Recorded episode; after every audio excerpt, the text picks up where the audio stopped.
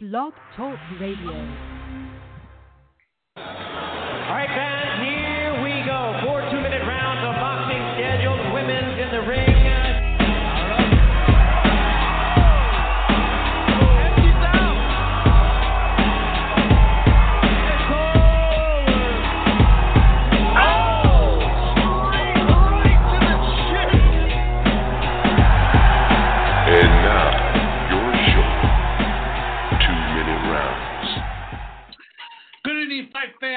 two minute round, your hooks and jabs look at female boxing. This is episode number 72. My name is Felipe Leon, and with me tonight on a special Wednesday night edition of the show, all the way from the Bay Area near San Francisco, California, is Miss Mrs. Lupi Gutierrez. Lupi, how you doing tonight?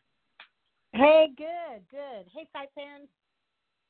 Good. So, uh, ironically, we had the show. We scheduled the show for tonight, Wednesday, when, as and m- many of you might know, that our regular night is Thursday night, every other Thursday night. But we scheduled the show on a Wednesday night so that we could have David Avila here because he's going to be covering the fight from the Fantasy Springs Casino tomorrow night. But ironically, he's not able to be with us tonight because he went to cover a special press conference that was held at the Beverly Hills Wilshire Hotel tonight or this afternoon, um, where one of the fights that are being presented there is uh, Southern California's own Adelaida La Cobra Reese. So he went to cover that. He did mention that he was going to try to call in and maybe talk about what went down there and other things. But uh, he's probably driving back home from LA to Riverside at this time of the of the day.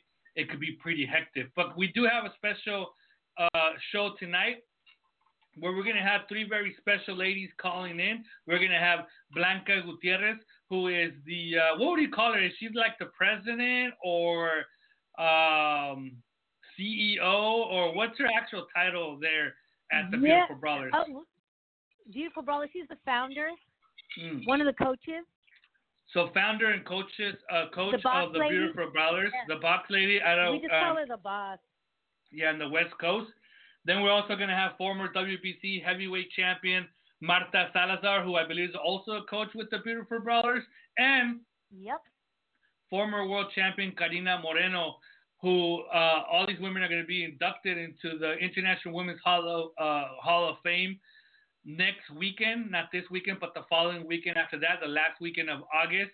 And also, uh, we might touch uh, on the fact that maybe Carina Moreno is making a comeback. She did have a fight recently in Tijuana, and uh, we'll talk about that with her as well. They're all going to be calling at the same time uh, in about 15 minutes. So before we go into that, let's go a little bit back into the rewind and talk about the last couple of weeks in female fights, which it was actually anticlimactic. There wasn't that many fights, and the ones that there were, there wasn't that many that big things happening. Um, going back to Saturday, August 10th, from Jalisco, Mexico, Zanfer gave us on the Azteca channel the interim WBA junior flyweight champion Jessica Nery Platas in a non uh, championship title fight. So this was only an eight rounder against the overmatched Barbara Martinez. Uh, scores there were 80 72 three times. The fight, I watched it. There was really nothing special about it. Jessica Nery Plata, she dominated throughout the eight rounds. Uh, I'm surprised she wasn't able to knock her out. But Nery Plata does mention that she wants a bigger game uh, by the end of the year, if not next year. On Friday, August the 16th, this last Friday that just passed from San Juan, Argentina, the Leonel, Leonela Paola Yudica uh, and Isabel Millan fight ended in a no contest after an accidental headbutt opened a gash on Yudica's forehead. So Millan mentioned that they hope to make the rematch soon, and also on that card, Maria Cecilia Roman scored a unanimous decision over Julieta Andrea Cardosa to defend her IBF 118 pound title. Scores were 99 91, 98 92, and 93 93. Actually, that was a, a majority decision. And the same night on Friday in Laredo, Texas, Irlanda Paola Torres scored a split decision win over veteran Cristina Fuentes in a 10 rounder at featherweight. Scores there were 96-94 for Fuentes and 97-93 and 96-94 for Torres. And lastly, in the um, results, the one that had mentioned that she was going to retire, and now it looks like she's back after no retirement. Not even a week or two weeks went by. Shelly Vincent Three scored days. unanimous. Yeah, Shelly Vincent scored a unanimous decision over Karen Doolan in a six rounder. Scores were 60 51, 60 53, and 59 55. And I just saw she posted a video, I think, West yesterday, where she's still training, says she's going to be ready in case she gets some kind of opportunity. So I, I think the retirement went out the window for Shelly Vince. I mean, she's close to 40. She mentioned that the reason she was retiring is she was getting a little bit older. But female boxing, I mean, if they take, if you take care of yourself, and a lot of these women got their start boxing a little bit later in life, you can make it into your 50s. I mean, we've seen it. We saw it with Alicia Ashley. We've seen it with um, Martha Was she Salazar. She got her WBC at 45. Marta Salazar. Then we saw it with um, uh, uh, uh, Jolene Blackshear, who was in her 40s, and I think even early 50s. I'm not sure, but I know she was in her 40s at least uh, when she was still fighting. And then there was the uh, Eileen Olszewski, who was also like in her 40s and kept fighting. She's still fighting. So, I mean, you could get into your 40s and, and still perform. And even in the case of Alicia Ashley, even performing to your 50s. So um, maybe we'll see that from Shelly Vincent. I mean, she still has some time. She's in her late 30s, but she was already trying to see if she could retire. Again, two minute round, your hooks and jabs look at female boxing. And not too long, we're going to have uh, Blanca Gutierrez, the founder of the Beautiful Brawlers, uh, former world champion Carina Moreno, and former WBC heavyweight champion Marta Salazar calling in to talk about their upcoming induction into the International Women's Boxing Hall of Fame, which is going to be held in the Bay Area of California uh, the last weekend of the month, which is uh, in about eight or nine days. Also, uh, if you want to call in and talk uh, female boxing, you can do so at 323 580 5735. 323 580 5735. Let's go a little bit into the fight chatter. And one thing that was announced a couple, uh, in the last couple weeks is Ava Knight, former world champion, uh, WBC, IBF. Um, she's fought some of the bigger names in the sport in her weight class. Announced that she's making the jump to MMA and will be making her debut for Bellator in September. Lupi, did you see the news? What do you think of that? Yeah, I did. I was happy when I first saw that. I'm like, we're so proud of Ava Knight. She's our Northern California champion. Um, I mean, make the jump. She's tough. She's a tough girl. And if she's not going to get what she wants in boxing, let's see if she can do it in MMA. That's true. I mean, she did um, sign, or at least she was somehow um, associated in his last run in um, with uh, Mayweather Promotions. She, she Mhm. actually she had fought. Um, she had taken a hiatus after 2016. She fought on April 23rd in 2016, and then didn't fight again until July of last year. And when she fought again in July of last year, it was um, associated with Mayweather Promotions. And since, since then, she's had five fights. Uh, she beat Lisa Daniels, which has been one of the most active times of her career. Okay, because throughout her career, it's been very sporadic. Even though she's faced Kaliesha West a couple times, she faced Elena Reid, she faced uh, she faced uh, Ana Maria Torres, she's faced um, Mariana Juarez, she's faced uh, Ibeth La Roca Zamora, uh, Jacet Noriega. She's faced a lot of, of named fighters, but very sporadically. She never really got a big push in her career, even though she signed at one point with HG Boxing, which is a big time Mexican promoter years ago. Before that whole promotional company dissolved, at one point they had um, other female fighters like Arely Muciño, who she also fought. Ava Knight did. They had uh, Kaliesha West for a couple fights, and then that company dissolved, and um, Ava uh, ended up uh, taking a break, and then came back with Mayweather Promotions, and she fought Lisa Daniels in July, beat her unanimous decision. Then she fought Nancy Franco of of September of last year, beat her unanimous decision. Then she beat the tough Mayela Perez in April of last year, unanimous decision. Then there was a technical draw against Argentinian Luna del Mar Torroba, which was in February of this year. And then she had just fought again in May of this year. And but really, these opponents, like it's Crystal Hoy, really these opponents and these wins that she got in the, her last five wins in in less than a year, really didn't put her name on the map. Nobody was talking about her. Nobody was calling her out. Yeah. Nobody was looking to Mhm. fight Ava Knight, and she decided to make the Mhm. jump to MMA. You know, she's not the first. I mean, obviously, the biggest name that we've seen go from boxing to MMA and be very successful at it is Holly Holm. But we also seen other fighters do it, including Heather Hardy, who has a big fight in boxing coming up for her. So, you know, I don't know much about MMA. It's not a sport that I follow. I do know that, um, you know, it's uh, it's a bunch of different disciplines. I mean, you actually have stand up, your stand up attack, which you would consider your boxing. Then you have your ground, which would consider I don't know jujitsu and and um, and wrestling. And then you gotta be able to kick and you be able to do this. You gotta be able to do that. So for a fighter like Ava Knight, who has been concentrating on boxing for the majority of her adult life, and I don't know how long she's been training MMA, but we're gonna see how of a of a learning curve uh, she's gonna need to be successful at MMA. Heather Hardy, I mean, she did it. It did. She started boxing way later in life as well, like in her mid twenties, and also made a jump to MMA. It didn't seem like she got the gist of it. She wasn't successful in MMA. Holly Holm did. You know, Holly Holm looked like she got the gist of it, and she's been very successful. I mean, she's become one of the biggest names in the UFC. Now it's just time to see how Ava Knight does. Yeah, we'll see how she does. I mean, I, I think it's going to be really exciting to see where this comes. She's tough, you know, and I think a lot of the boxers, there's some boxers who didn't want anything to do with her. They don't want to fight her. And I think also she should have been matched with uh, Melissa McMorrow, and I don't think anyone wanted to pay for that. And that would have been the fight. That would have been a great fight. But if they're Yeah, that would have been a great fight. It, I mean, Yeah. Well, Yeah. Yeah, it's tough if you you don't have a and and it's very tough to make fights because fights cost money. I mean, I mean everybody wants to watch the fights, but they have to get paid.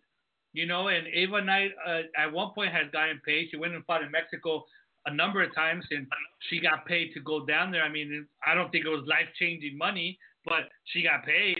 Um, but mhm. at one point or another, there was never a promoter that was interested in making the Melissa McMorrow against Ava Knight fight, and that's why that didn't come to fruition. Even to the point where Mayweather didn't seem to be interested in that fight, and now Ava Knight has jumped over to Bellator. Now, no news as far as I can see if she's going to continue with her boxing career because she does have five fights in the last in less than a year, which has been one of the most uh, busiest times for her. But we'll see what happens in September when she makes a jump at Bellator. And actually, I think today she posted a picture on her Instagram account where she was getting some, I guess, some like uh, kickboxing or Muay Thai sparring or or some kind of. It wasn't boxing because they were wearing like these uh, protectors on their legs. So so we'll see what what what goes down with Ava Knight and MMA. Another new another uh, set of news that was uh, announced this week as well, actually a couple days ago, was that the undisputed and undefeated welterweight champion Cecilia Brækhus has switched trainers, and now instead of being trained by Jonathan Banks of the Kronk Gym fame, she goes with Abel Sanchez, which is a kind of a of a uh, ironic turn of events because Jonathan Banks is now the trainer Gennady Golovkin, who we all know used to be trained by Abel Sanchez, and Cecilia Brækhus, who in their last two or three fights worked with Jonathan Banks, now is going to be trained by Abel Sanchez, and she is up in Big Bear with Abel at his facility out there in Big Bear, California. And according to uh, reports, she's uh, she likes it up there very much and uh, is looking to learn from Abel Sanchez. Uh, now, Lupe, there's no fight. Uh, at least she hasn't announced a fight for her next. But uh, you know, the change of scenery might be good for for Brækhus. Yeah, it might be. It's beautiful in Big Bear. I used to go uh, skiing up there a lot. But you know, I mean, but hasn't she switched trainers? Like, isn't this her third in like three years, or is that true?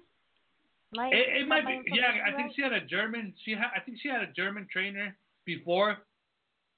when she was actually, you know, when she because she came up in uh in Germany, that's where she learned how to box. She had to leave her native Norway, her adopted home in Norway, because she's actually originally from Colombia, Mhm. and uh, she had to leave Norway for Germany and learn how to box there. And she had a trainer there, and then she came over and started working with Jonathan Banks, and now she has Abel Sanchez. So I mean, yeah, she's switching trainers, which is something that not a lot of people advise to do.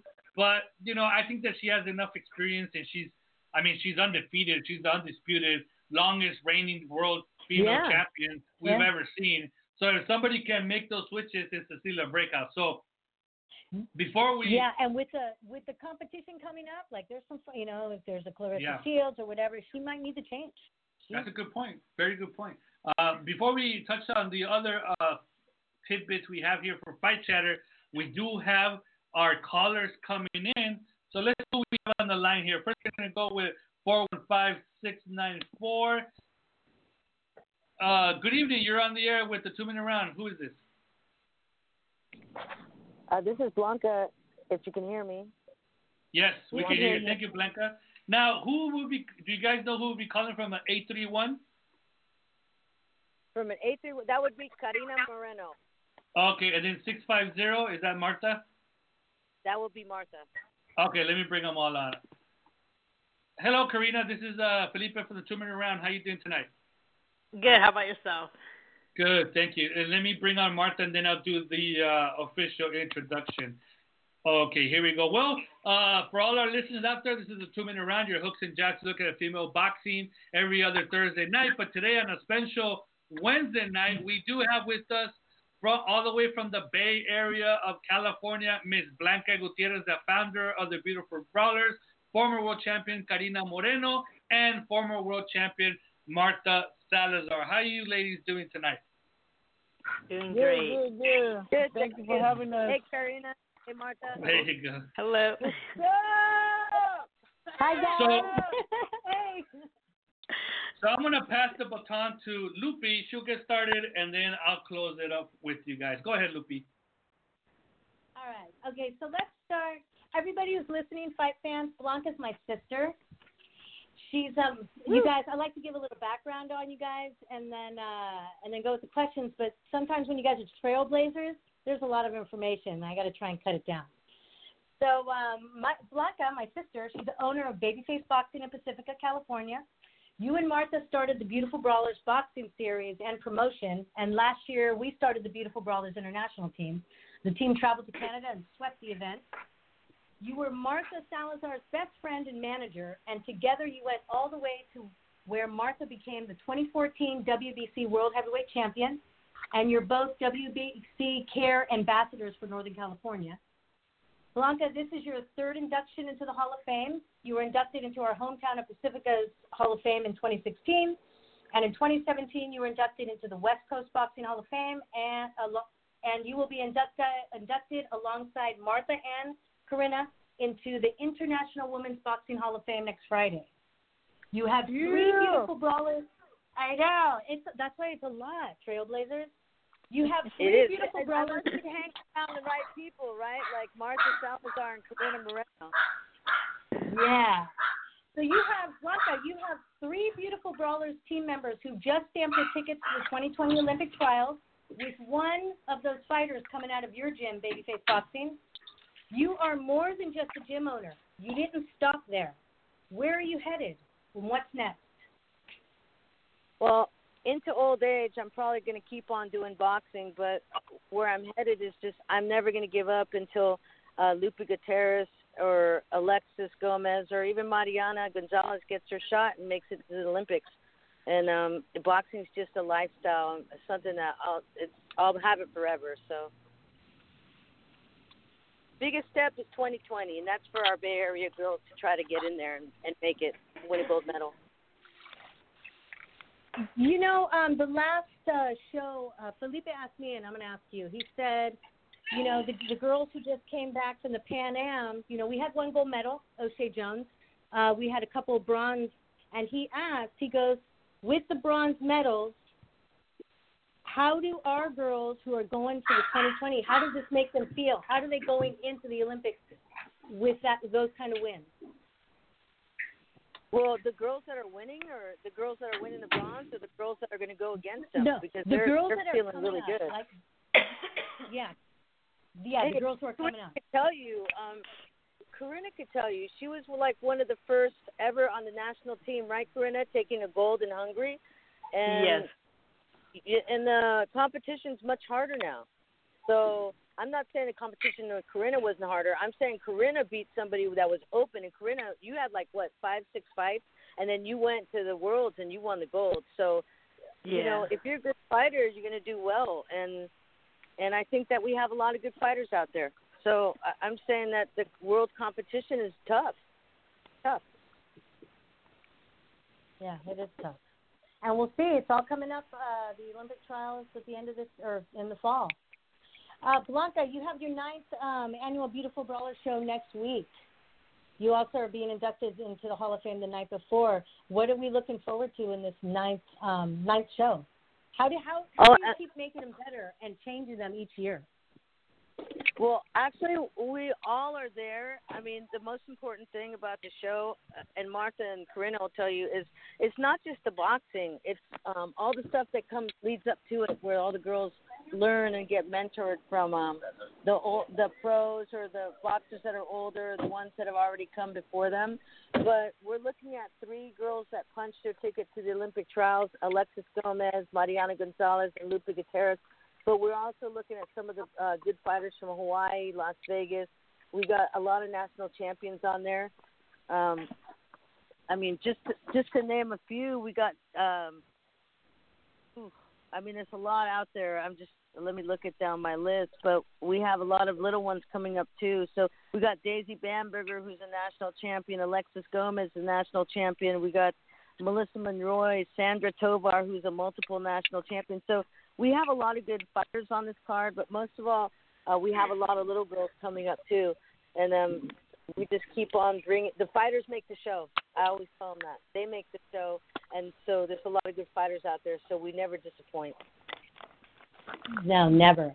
And just one last thing. Um, all these fighters today, they're all going to be growing up. They're all going some of them are going to go pro. And how is that going to look differently from 10 years ago, you know, and there's hardly any fighters or this whole generation moving at the same time? What's that going to look like? Are there going to be a lot of fights? I mean, are there a lot of competition Well, everybody when a lot of these girls go pro? Like people aren't going to be ducking once all the nas- once all the amateurs come on that know how to fight. There won't be people ducking because they're used to fighting the best opponents. So it's going to be a Mhm. nice nice thing. When Martha, let me just put it this way: when Martha had her last fight in Mexico, that's probably the biggest payday um, she had, right, Martha? And they treated us great, Yeah. so the tide was already turning a little bit. So at least for us, and so it's getting better. Uh, pay wise, that's what people want. They want money. They put their lives on the Yeah. line like everybody else, right? So they want higher pay and more exposure on TV. You know, if Corinna was, um, I think like people like Corinna, who's still a great fighter, should be on HBO. Well, I guess that's not going anymore, but she should be on Showbox and other things too because Corinna's amazing. You know, like we still, she's still a good fighter. I want, you know, if talking about that, I'd like to see Corinna fight. Um, who's that girl? I want you to fight Corinna. Martha Fabella is is that the girl Fabiana? Yeah. Oh, Bytyqi. Bytyqi. Yeah, I want to The see little Corinna blonde. back in. Um, I, let's just not talk about that. I want to see Corinna well, winning another WBC strap, and I think she should go for it. That's my personal opinion. Thank you. She'll win it I too. love it. Yeah, she will win it. She will win it. They'll She be- will. Hey, so Felipe, how do you want to do this? Do you want me to go down the line, or do you want to talk Yeah. to Blanca next? No, go ahead. Go ahead. You do. Okay. You do. Uh, and then I'll go. I'll jump in when, when you're done. Okay, so you want, I'll move on to Mar- Martita. Marta ¿Qué Salazar. pasó? hey. hey. Let's, in 2014, at the age of 45, you became the WBC World Heavyweight Champ. You are Northern California's WBC Cares Ambassador. I know. Your baby box, babyface boxing coach, Beautiful Brawlers coach and partner, and so much more. Last year, you were inducted into the West Coast Boxing Hall of Fame, and next week into the International Women's Boxing Hall of Fame. Oh yeah. Oh yeah. You were also, you were also you were also the first woman to box on HBO, isn't that right? Yes, on pay per view. On pay per view. Back Who, in, what, uh, what, who did you go? yeah, against Vonda against Vonda Ward. It was on uh, Ruiz and uh, Roy Jones Jr. Uh, we were on the undercard. You won when that uh, fight. Ruiz fought for the yeah when Ruiz fought for you know fought for the heavyweight title with uh, Roy Jones. Mhm. Yeah, and also I was in uh, Telefutura when they had the you know the boxing also. So I've been around on TV and stuff. We didn't get paid as much as the men do, but you know, at least I was on TV, get a little bit of Yeah. Not as much Yeah. as you know. But yep. So you were born in Jalisco, Mexico, and I know that because you posted your birth certificate not too long ago to shut down the naysayers. Can we put to rest? Can we put to rest the talk about who was the first Mexican heavyweight world champion? Are you number one or are you number three? There's I'm Can we put it to rest? one. I'm number one on on you know I'm the first Mexican that you know I was born over there too. A lot of people in Mexico don't want to admit it that you know that I'm the first Mexican. They think Alejandro is the first Mexican that won the world heavyweight title, the WBC, but that's not it. But I mean, I understand just because I was born over there, but I'm you know raised over here in the United States, but you know as the birth certificate says, I was born over there, so therefore, I'm the first Mexican that won the heavyweight title. Thank In general, actually, uh, yes, yes, you know.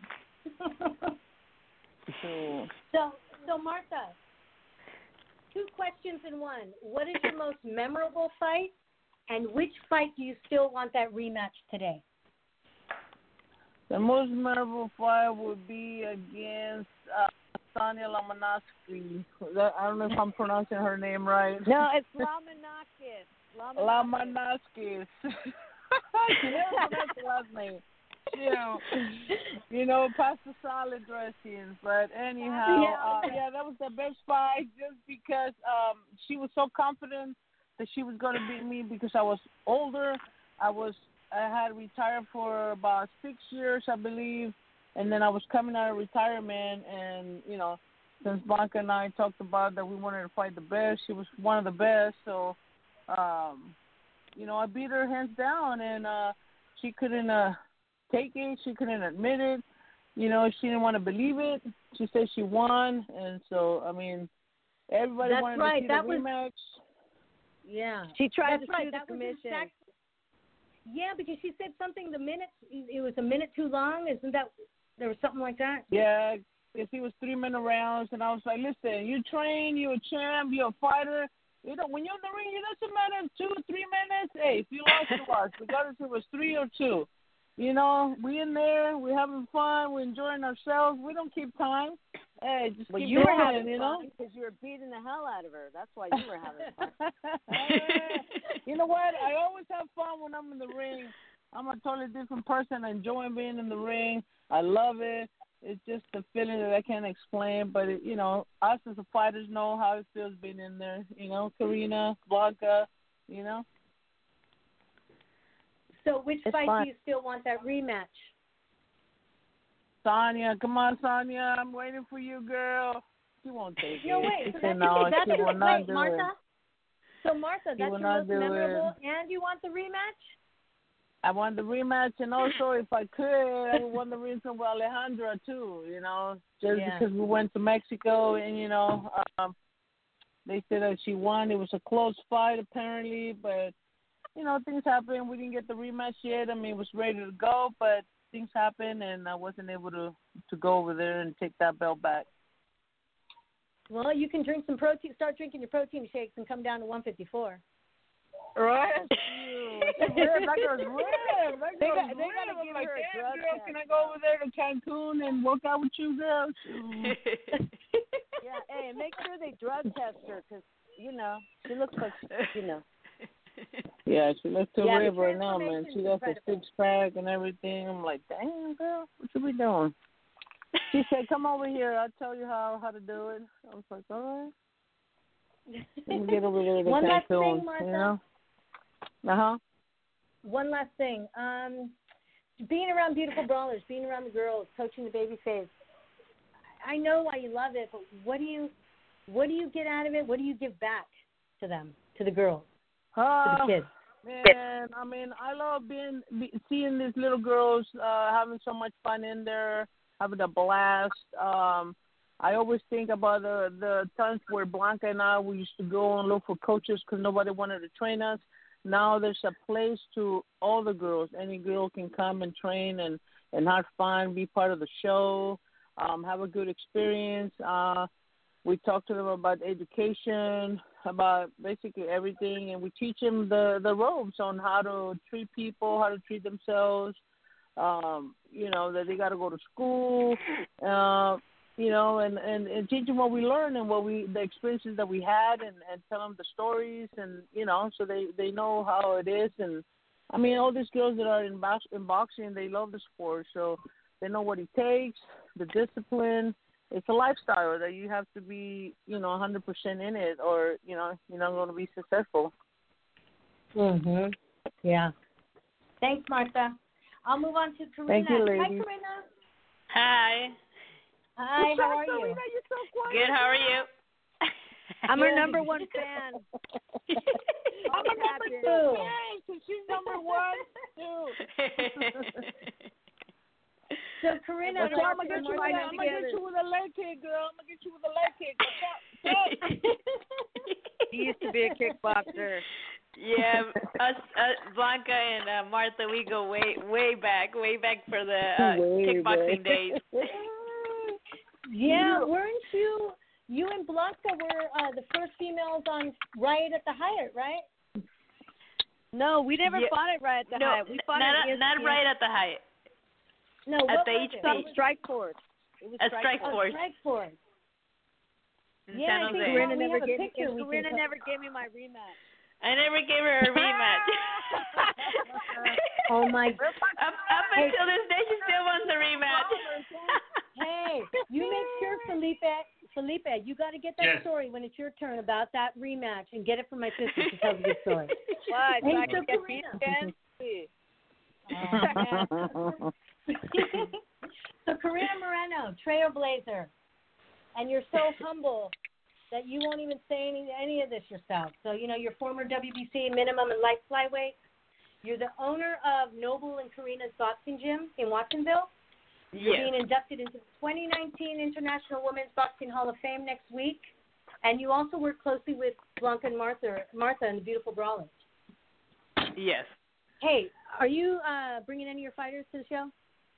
Uh, I have we somebody. we I have I have Yeah. one I have one um the Blanca's working on uh trying to get a match for one of my girls that I have. So ho- hopefully it works out.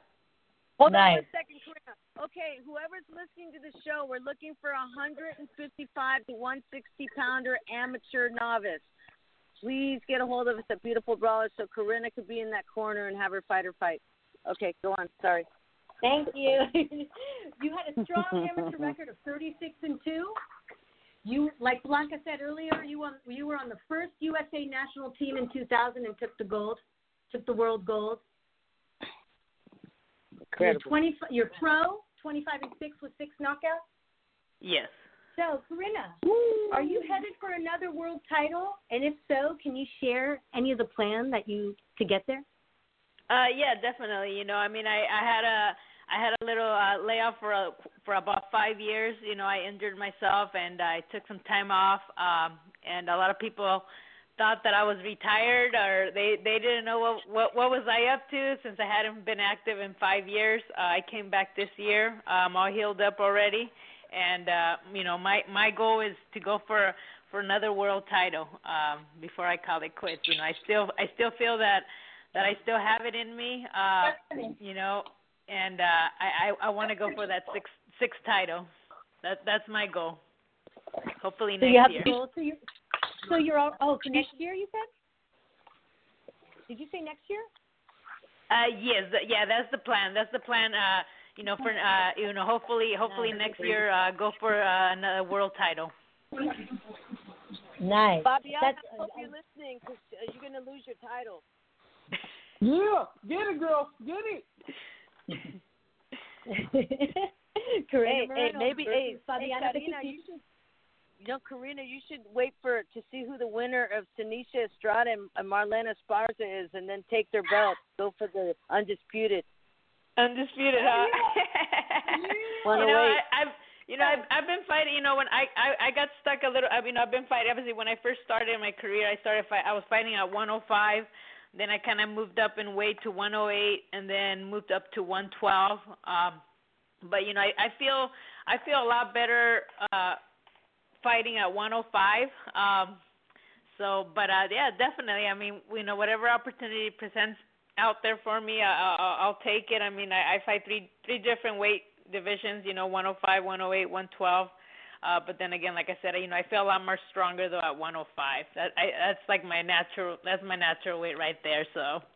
Nice. There you go. Three Nice. divisions. Who wants it? Who wants it? Who wants to get some of that? I think Uh, I, I don't think that S- Seniesa and Marlen. I mean, I think they're good fighters, but uh, they're not as crafty as you, Carina. I mean, I, I'm just saying, and I love both fighters. I, I'm friends with both fighters, but you know, I'm just saying, Carina.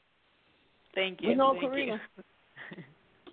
She's saying what you won't say. Thank you, Blanca. Yeah. Hey, Carina, the last time uh, we tried to get you on the show, you said you were taking some classes. What are those classes about?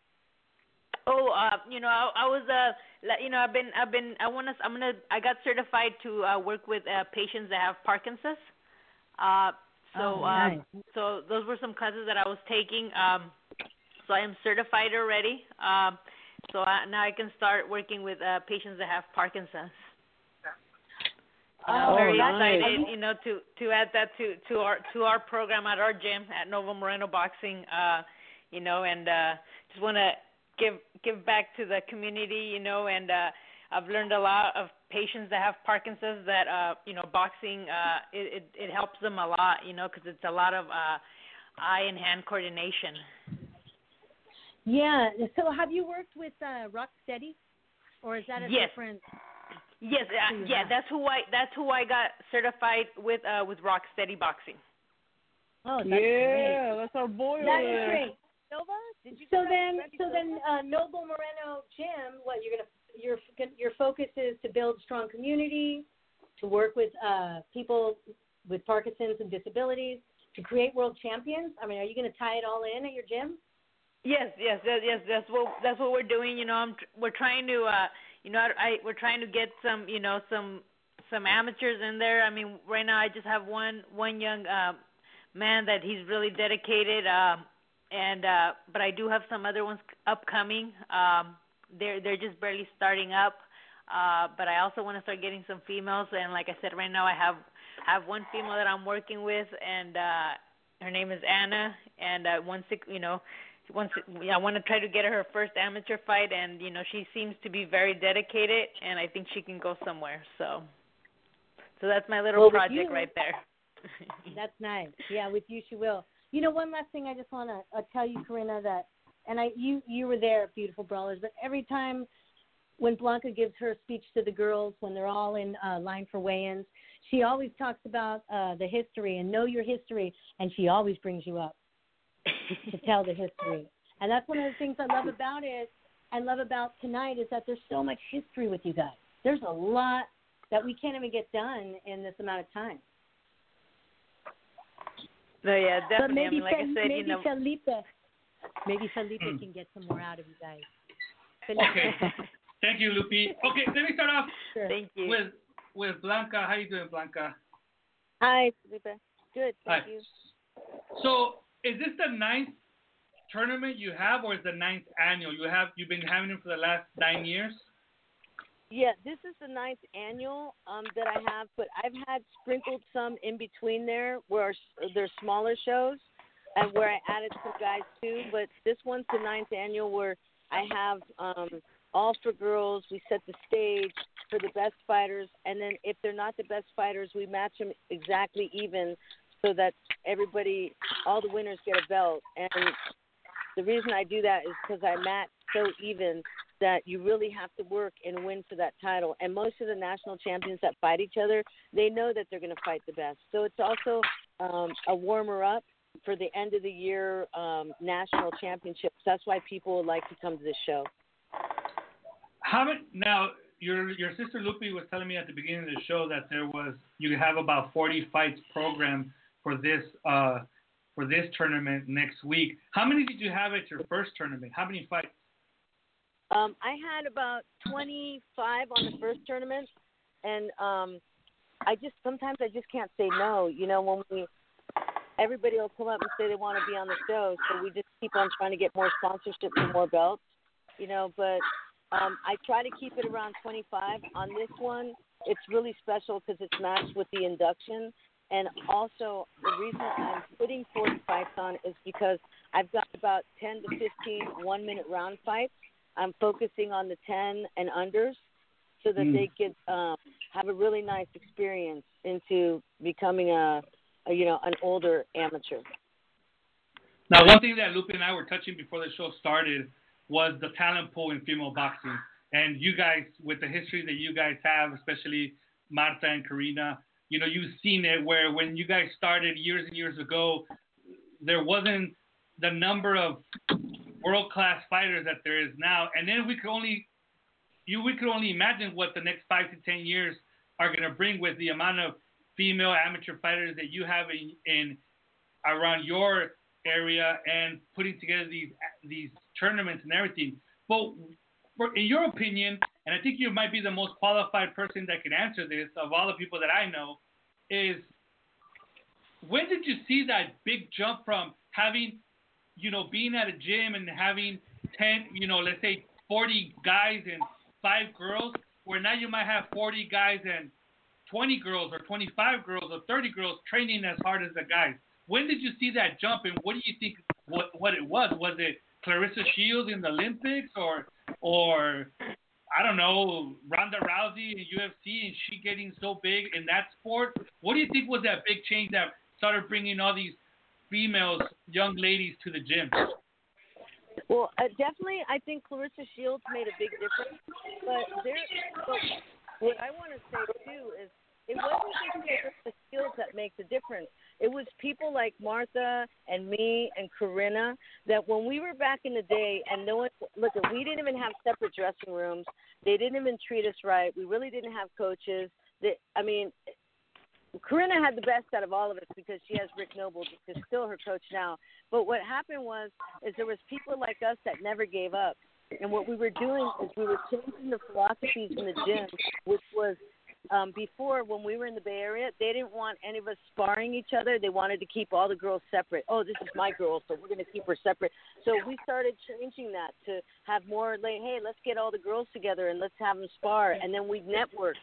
A lot of that happened in the Bay Area. and I wish we were a big um, sparring hub for that change, but at the same time, our first beautiful brawlers went off, and I said I'd never give up on boxing. There was already a group of girls that were trying to trying to get somewhere. And they were all younger. They were all like 13 to maybe 16 17 and then claressa came and won that gold at i believe just turning 17 maybe even 16 and that's when people said hey i can do it too. I they can relate to claressa and i love claressa for that because she's a relatable person and she won it. And when she won she was a real person. So it did make those girls want to um get together and go further. But there was also the Million Dollar Baby movie that came out too. You know, there was different things that were leading up to that. But I would say Claressa Shield has made a big impact in the sport. She really has. Winning two golds, improving to the little girls that anybody can get in there and follow your dreams and, and win golds. That's really, I think, right, Martha? I mean, I think that's Yeah. happened with Claressa. It It, did. with Claressa. Mhm. And a lot of people get mad. You know, they want to say, "Oh, it wasn't just Claressa," but it's timing. It was. Everything is on Yeah. timing. You know, it couldn't have been somebody else right too if it was at that timing, but it was Claressa Mhm. that did it. So Now you're going to be inducted into the International Women's Boxing Hall of Fame, but it was recently announced as well that the International Boxing Hall of Fame, the one in Canastota, is going to start inducting female fighters and female uh, characters, female personalities, female people, women into their uh, into the Hall of Fame as well. What are your thoughts first about your induction into the International Women's Boxing Hall of Fame and the fact that the Canastota Hall of Fame is going to start inducting women as well?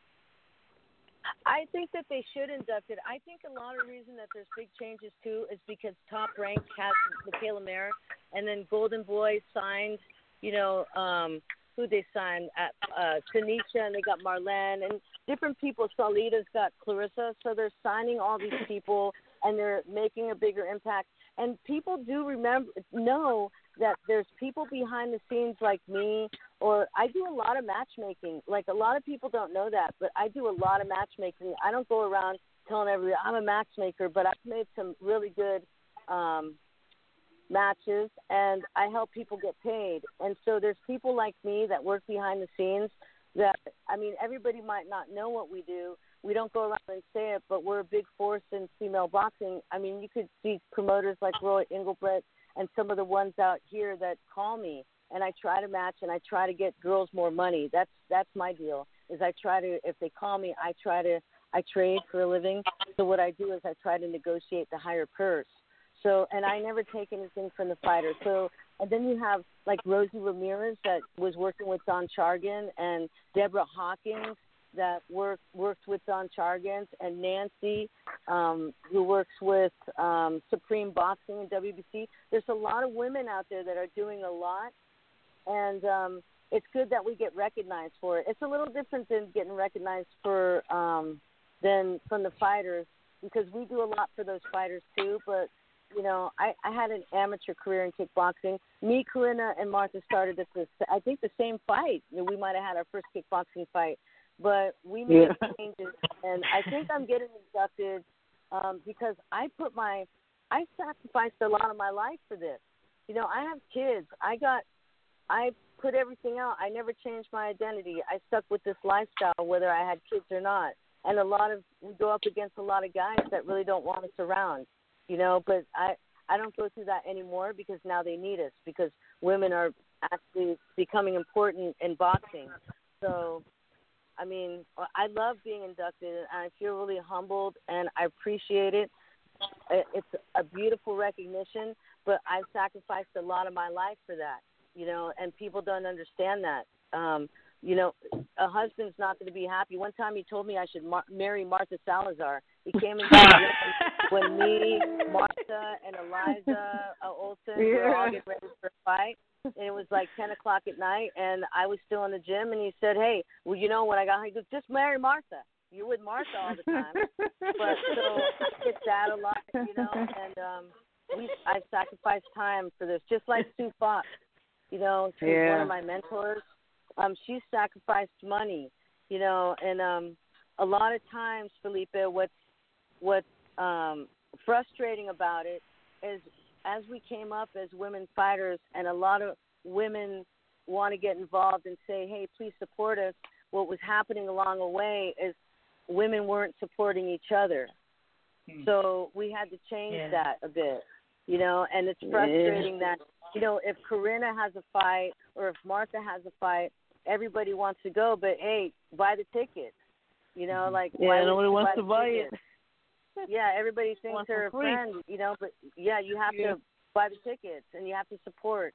And I think that you know we helped make that change. But I, I'm I'm really honored, especially to be with like two people. Hey, I've already Martha knows we've been through everything together, and Corinne knows I've been her number one fan since the day we fought. I mean, Yep. I, I love them. You know, like th- nothing will ever take those experiences away from me. You know, and and I'm humbled about that. Now, uh, moving on to Martha, you know, uh, piggybacking on Lupi's question about the fight that you would like to rematch, and the and the fight that the the the biggest fight that you had or the most important fight, and it sounds to me like you're hinting at a comeback. Is that true? Oh man! I'm just gonna leave it like, uh, you know what? Maybe, maybe.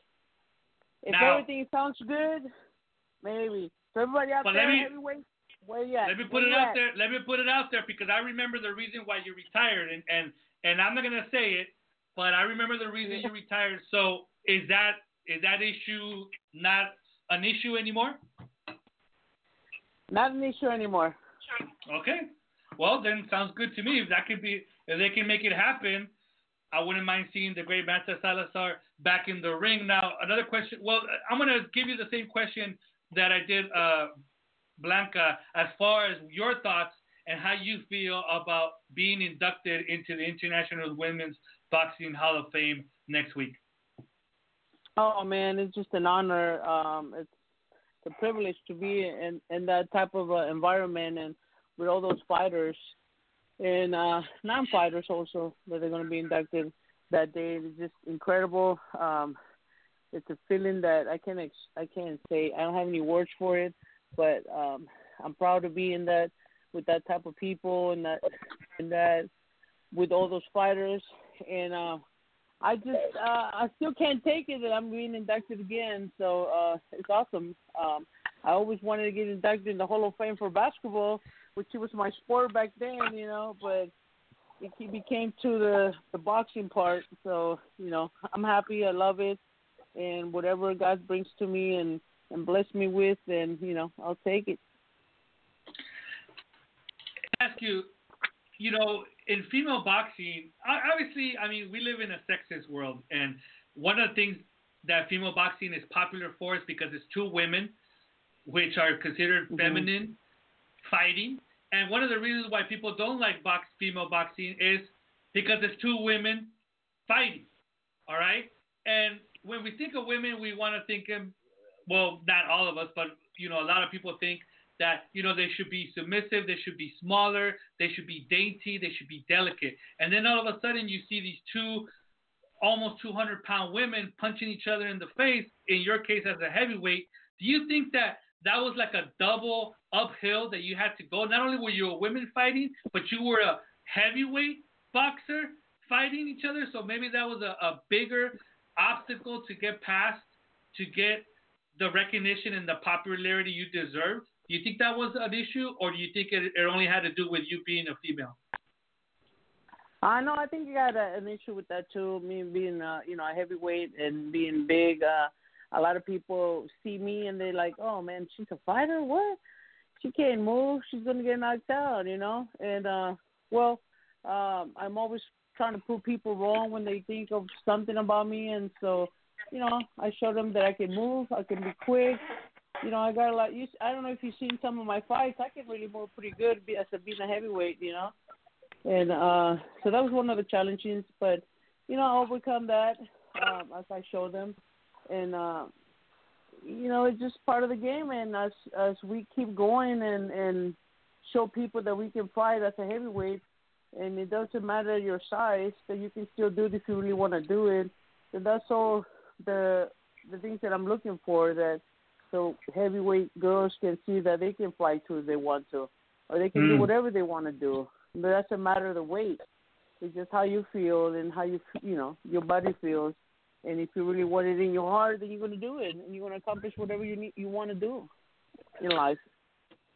Now, my last question for you, Marta, is you know you've been in the ring with Alejandra Jimenez, who defeated you for that WBC heavyweight title. Now she's moving down to 168 to challenge Franchon Crews-Dezurn for the super middleweight title. What do you think her chances are in that fight on September 14th? And I like both of them. Um, I know both of them personally too, and um, it's going to be a great fight. I mean, um, Alejandra can move, she can fight. I mean, now you see that she's stronger, so I don't know how she's going to feel uh, fighting Francesca. So um, it's going to be an interesting fight. I can't say uh, they're both good. They're both great fighters. Uh, one is a champion, one is not, and the other one's the the belt, and the other one's to hold it. So I think it's going to be a great fight. Thank you. And now we move on lastly to Carina. Carina, how are you doing tonight? Hi, good. How about yourself, Felipe? Okay, good. Thank you. I mean, there's really not much that Lupi didn't say about your you and your career. I mean, ever since I started following female boxing, I've heard the name of Carina Moreno and um, all of her accomplishments. And um, and you did take that hiatus. You came back with two fights this year. Um, did you always think? I mean, it was a, it was a five year, six year hiatus. Did you always think during that time that you were eventually going to come back, or were there some times there that um, that maybe you were doubting if you were going to step into a ring as a professional? Uh, no, no, not at all. You know, I, I like I said, I, I, I got injured. Uh, I had to take, uh, I was forced to take time off. Um, that was the only reason why it wasn't, it wasn't that I decided to take some time off because I was doubting my ability of fighting. Uh, not at all. Um, and uh, you know, as soon as as soon as I got cleared uh, from my doctor that I was good to go, uh, you know, back competing wise, I was like, okay, I want to get back in that ring as soon as possible. And uh, we had been trying to get a couple fights for already for over uh, a year, and it was just being so difficult to get something. So, and then finally, when I got the opportunity, uh, we took it, and um, and you know, I'm I'm I'm happy. Obviously, uh, boxing boxing is my world. You know, when I'm in the in that ring, that's my world right there, and. uh and you know I enjoy it a lot and I have a lot of fun with it. Uh, I I love training. Um, so you know, so I, I, I feel I still I still have it in me.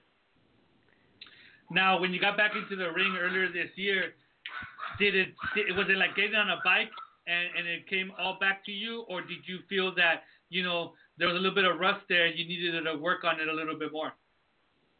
Uh, no, no, not at all. Obviously, you know the timing. You know, uh, a little bit of my timing. I felt that it wasn't quite there, but uh, but it just took a it took a couple rounds uh, into my into the fight, and then uh, you know it just all came back.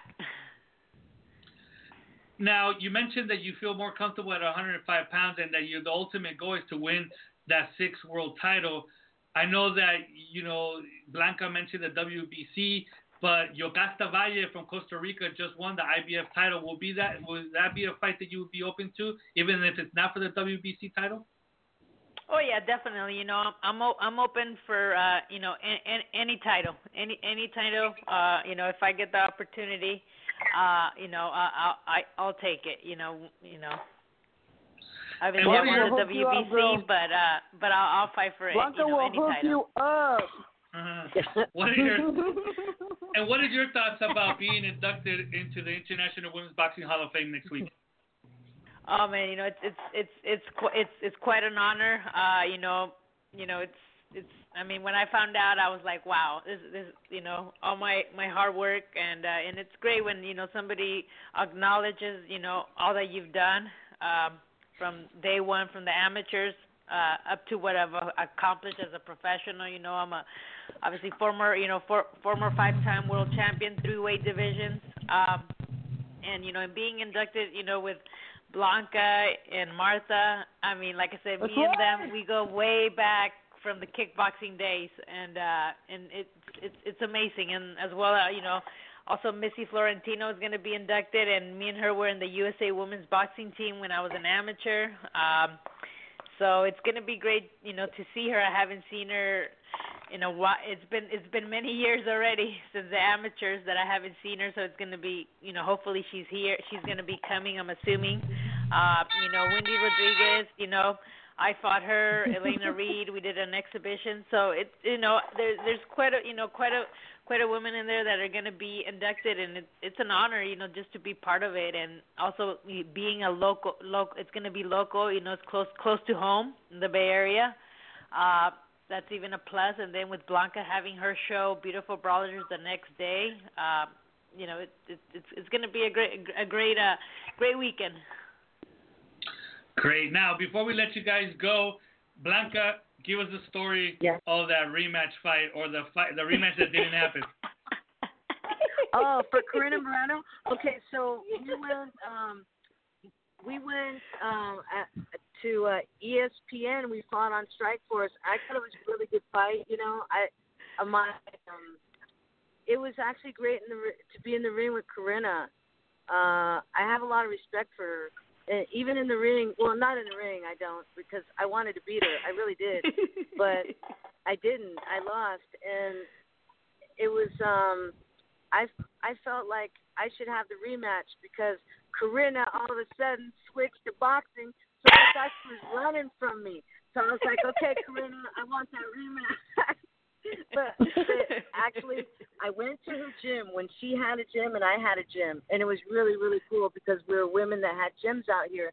So I said, hey, I'm going to bring the kids over, or she invited me and the kids over. So we go over there. But before I asked Carina, hey, do you think I could get a couple rounds to do my rematch. Carina had media there. Now who's out there, Carina, that took pictures? But we went in there and um so I think I lost the sparring, but at least I got in there, right, Carina? I got in there. Oh, yeah, definitely. You know, it, it takes a you know, and uh, you know, as a you know, as a as a fighter, you know, it takes.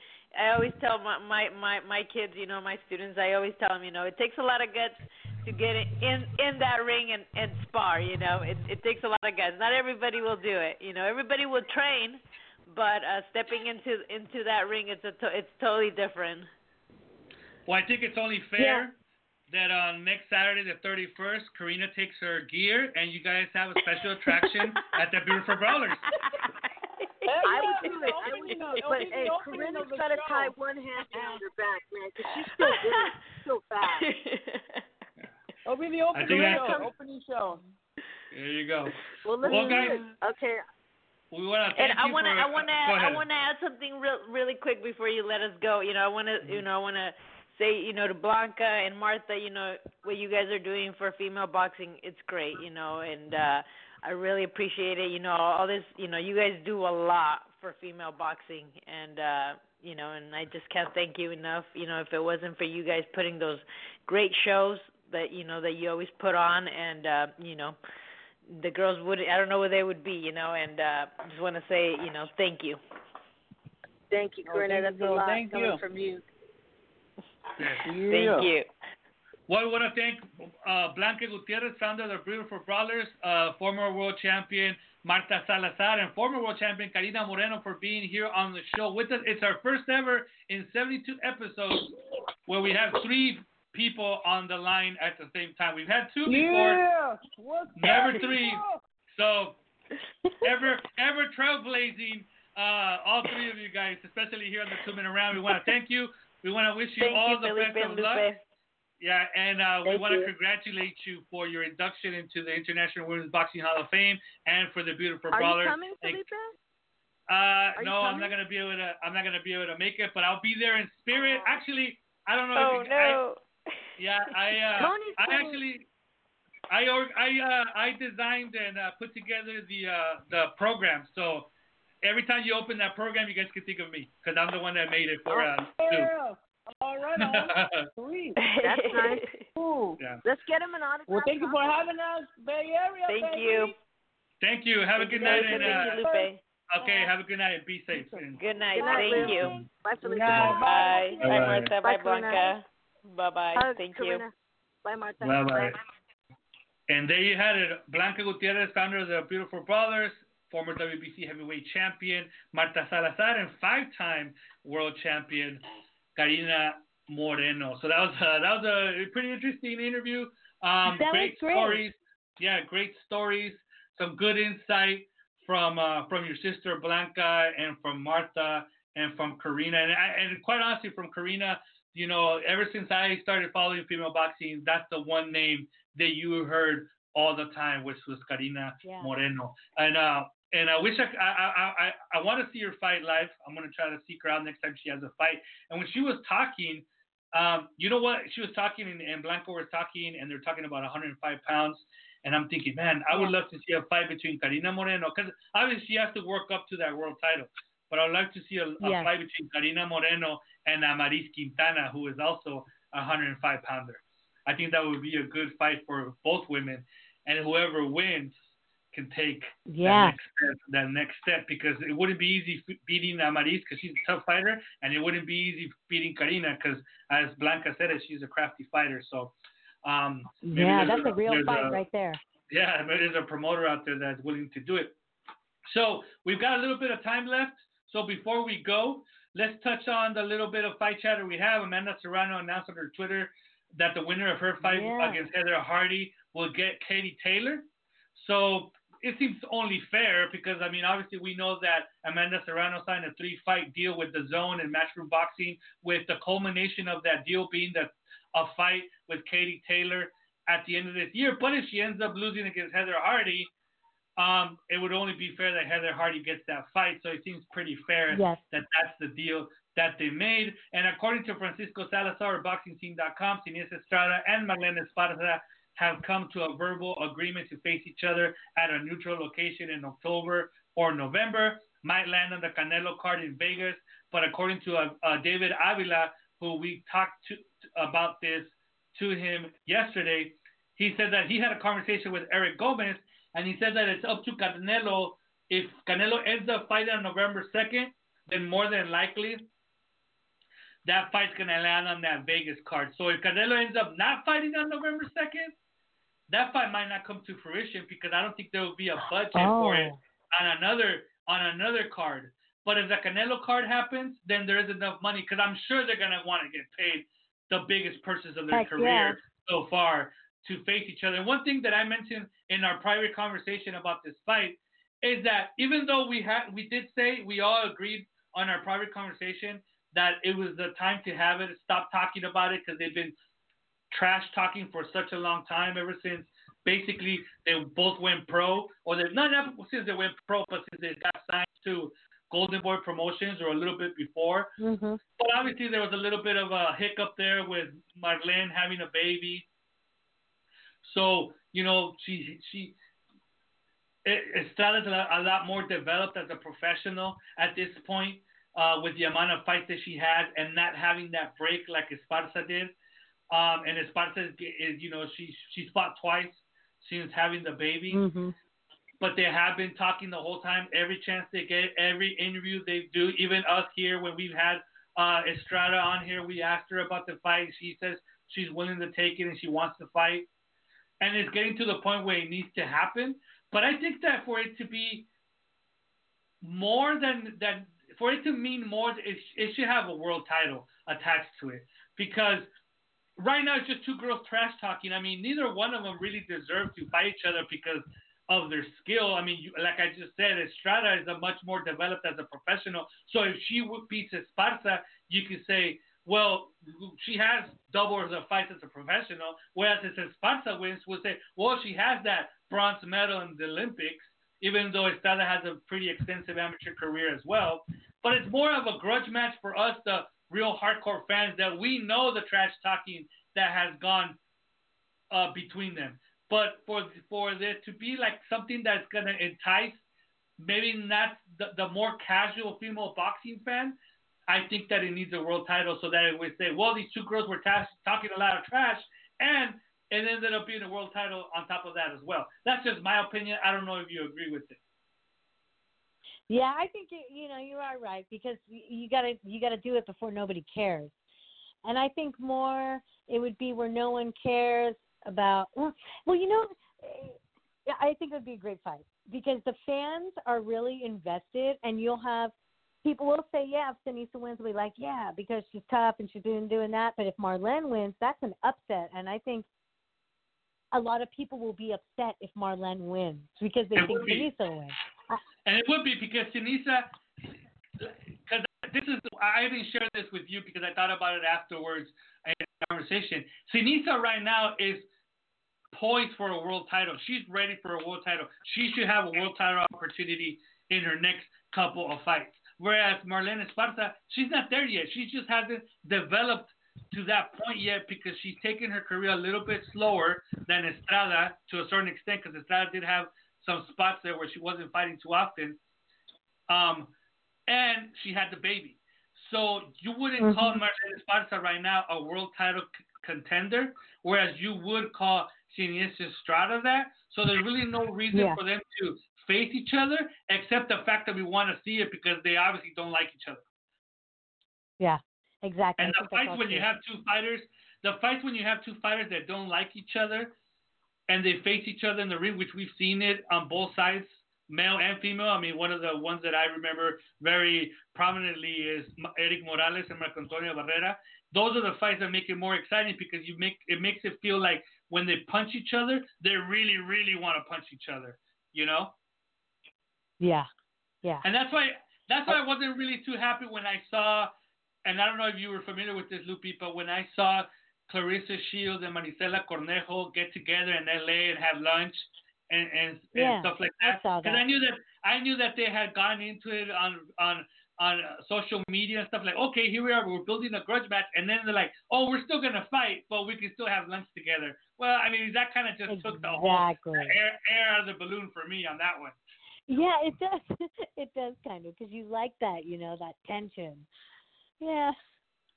And that's why I want to see. Maybe I don't want to see Raquel Miller and Maricela Cornejo have lunch anytime soon because I know they had a little bit of growing match as well that culminated in a big back and forth in Vegas some years ago, and I'm still Yeah. waiting to see if that fight gets done. I know. We, you know, we talked a little offline about that too. I kind of think no one cares anymore about Raquel. Yeah.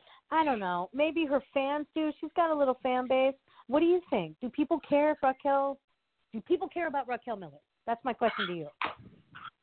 I, I, I, think so. I did I did share this. I think they do because she's only eight, nine, and zero. I think that there's.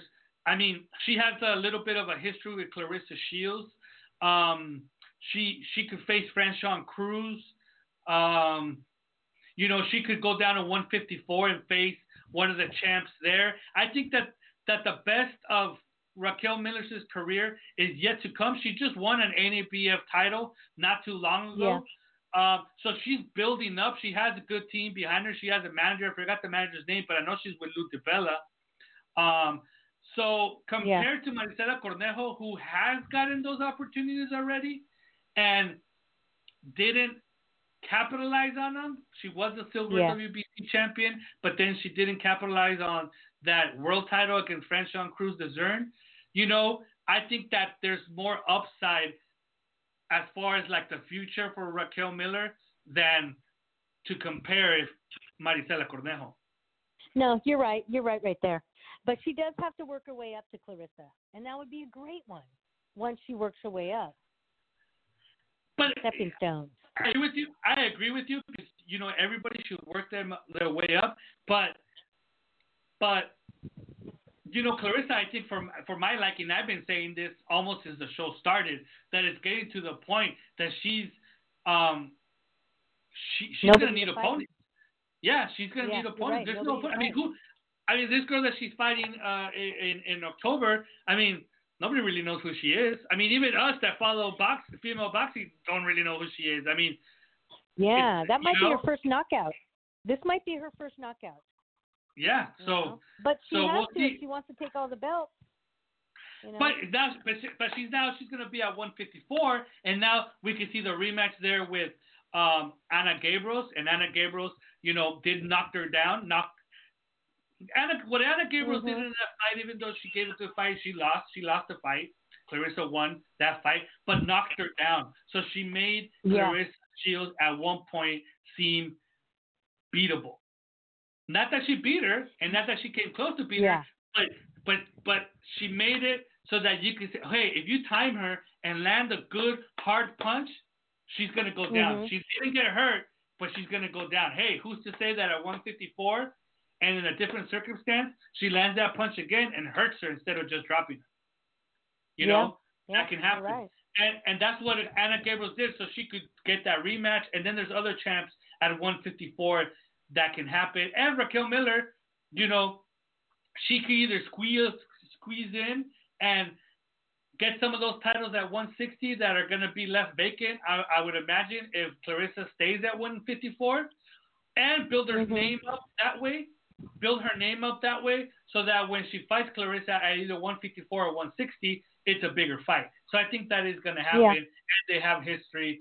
Um, it's no secret that they're not the they're each other's biggest fans. Not at all. Okay, and oh, there's also Savannah Marshall too. There's Savannah Marshall, Savannah who- that wants. Yeah, who is actually gonna? We're gonna talk about her in the upcoming calendar in a couple minutes here. But yeah, there's another. One thing about Claressa, and she's very good at it.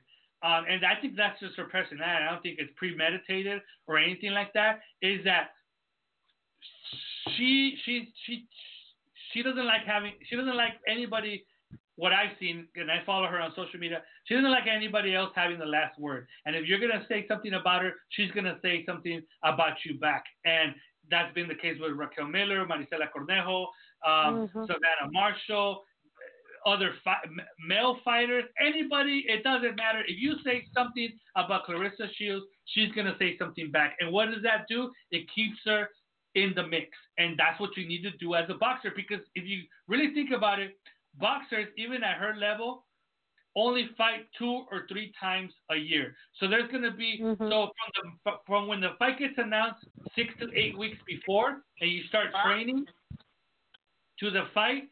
There's about two months there that that you're going to be in the news. People are going to be interviewing you. They're going to be talking about you. Not every day, but Mhm. often, you know. But that's only Yeah. you know six months out of the whole year. But Claressa Shields, she stays in the mix the whole year because she's always talking about somebody or about something to somebody, and that's an important thing because you always want to be in the mix so that people don't forget about you. That's what I love about her. I love Now, lastly, this was announced a couple of hours ago, but uh, Erica eh, La Pantera Farias out of Argentina announced today on her Twitter and her social accounts that she'll be returning to the United States and especially to Chicago on October 12th to take on the rematch with Jessica McCaskill, the 140 pound WBC champion. And we go back, McCaskill beat her in Chicago, in her hometown, on the, the uh, uh, the zone on a matchroom boxing uh, fight card, became the WBC 140 pound champion. Since then, she has uh, unified the title. I think it was the WBA or WBO. I don't know off the top of my head. And Farias actually suffered an injury after that fight, but now is back and is ready, as she says, to regain her crown. So that fight's going to be happening on the zone on October 12th from Chicago, Wow. Illinois. So that it was announced Wow. today. Now, Rick Ramos, the trainer of Jessica McCaskill, threatened on Twitter that he was going to call in, but he didn't. So we wanted to ask him about that, but hopefully we get him on our next show, which is scheduled for September the 5th, Thursday, September the 5th, here on Blog Talk Radio forward slash two minute rounds. We have the two minute rounds, hooks and jabs look at the female fight world, and hopefully we'll have Mr. David Avila. I'm sure we'll have Mr. David Avila with us there. So let's move on to the upcoming calendar real quick before we say goodnight. Friday, August 23rd from Kenya, Judy Waguthii will be facing Jessica Camara in a 10 rounder for a 140 pound WBC silver champ title. So the winner of that fight becomes highly ranked at 140 pounds. So after that October 12th fight, who knows? We might see one of these ladies facing the winner of the McCaskill Farias fight in October. On Saturday, August 24th, Guadalupe Bautista faces Nayeli Verde in a 10 rounder for the flyweight silver WBC title. And on Thursday, August the 29th, from the Foxwoods Resort, Resort in Connecticut, Alicia Napoleon will be defending her WBA 168 pound title against Schemelle Baldwin in a 10 rounder. Schemelle Baldwin's undefeated, but only in three fights. And, you know, that's, a, that's a WBA title fight for you there. And on the same card, Helen Joseph will be taking Martina Horgas in a six rounder at Bantamweight. On Saturday, August the 31st, Ca- uh, Annabelle Kali Reis is on that card. Hey, Felipe. Yeah, Kali Reis is that on it. Too. But uh, no, don't have an no opponent yet, right? no opponent has been named. Yeah. Yeah. so I didn't put it on there. Yeah. David, David, I follow David's lead, and he tries to stay away from the TBAs as far as the schedule. Yeah. So I so until we have the Yep. opponent, we would have announced it. On Saturday, August the 31st, La Paz, Mexico, Anabel Ortiz will be facing Maria Milano in a 10 rounder for the 105 WBA title, and there's another 105 pound champion there for Carina Moreno, Anabel Ortiz from Mexico City. Oh, yeah. And from London on the undercard of uh, the Vasily Lomachenko uh, Campbell fight, Savannah Marshall, and I just broke I just broke my own rule. She does, oh doesn't God, have an opponent yet. She doesn't have an opponent yet, but she is scheduled because that is going to be her debut with Matchroom Boxing. Savannah Marshall just signed the contract, and she is scheduled against uh, uh, an opponent to be named in a six rounder at 168 pounds. So that's actually Wow. really good for her because she made her pro debut last year in 2018 in August on the undercard of Floyd Mayweather against Conor McGregor. She's fought a couple times in England, two or three, maybe four times in England, but not too much fanfare, not too much publicity. But now in Matchroom Boxing and with Eddie Hearn, even if she's on the undercard, she's going to be featured on the Zone, which is a big boxing app right now, which everybody's watching.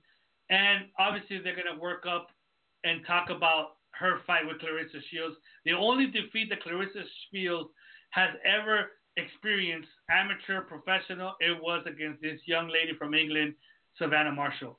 And that's the selling point. And that's what they're going to talk about. So before we go, Lupi, I want to thank you for being with us here tonight. Uh, we want to thank Blanca Gutierrez. We want to thank Marta uh, Salazar. We want to thank Carina Moreno. We want to thank David Avila, even though he's not here with us. And we want to wish you all the luck in the world next week, Lupi, in your event with the Beautiful Brawlers and at the International Women's. Boxing Hall of Fame. We'll expect to hear a full report from you and David, who is also will be in the house and who will also be inducted that night on September 5th, 7:30 p.m. here on blogtalkradio.com forward slash the two minute round. Lupi, your good nights, please. Hey, good night, fight fans. It was fun. Tons of fun. Tons of fun. We'll catch you on our next show, September 5th. Have a good night. Alrighty, bye.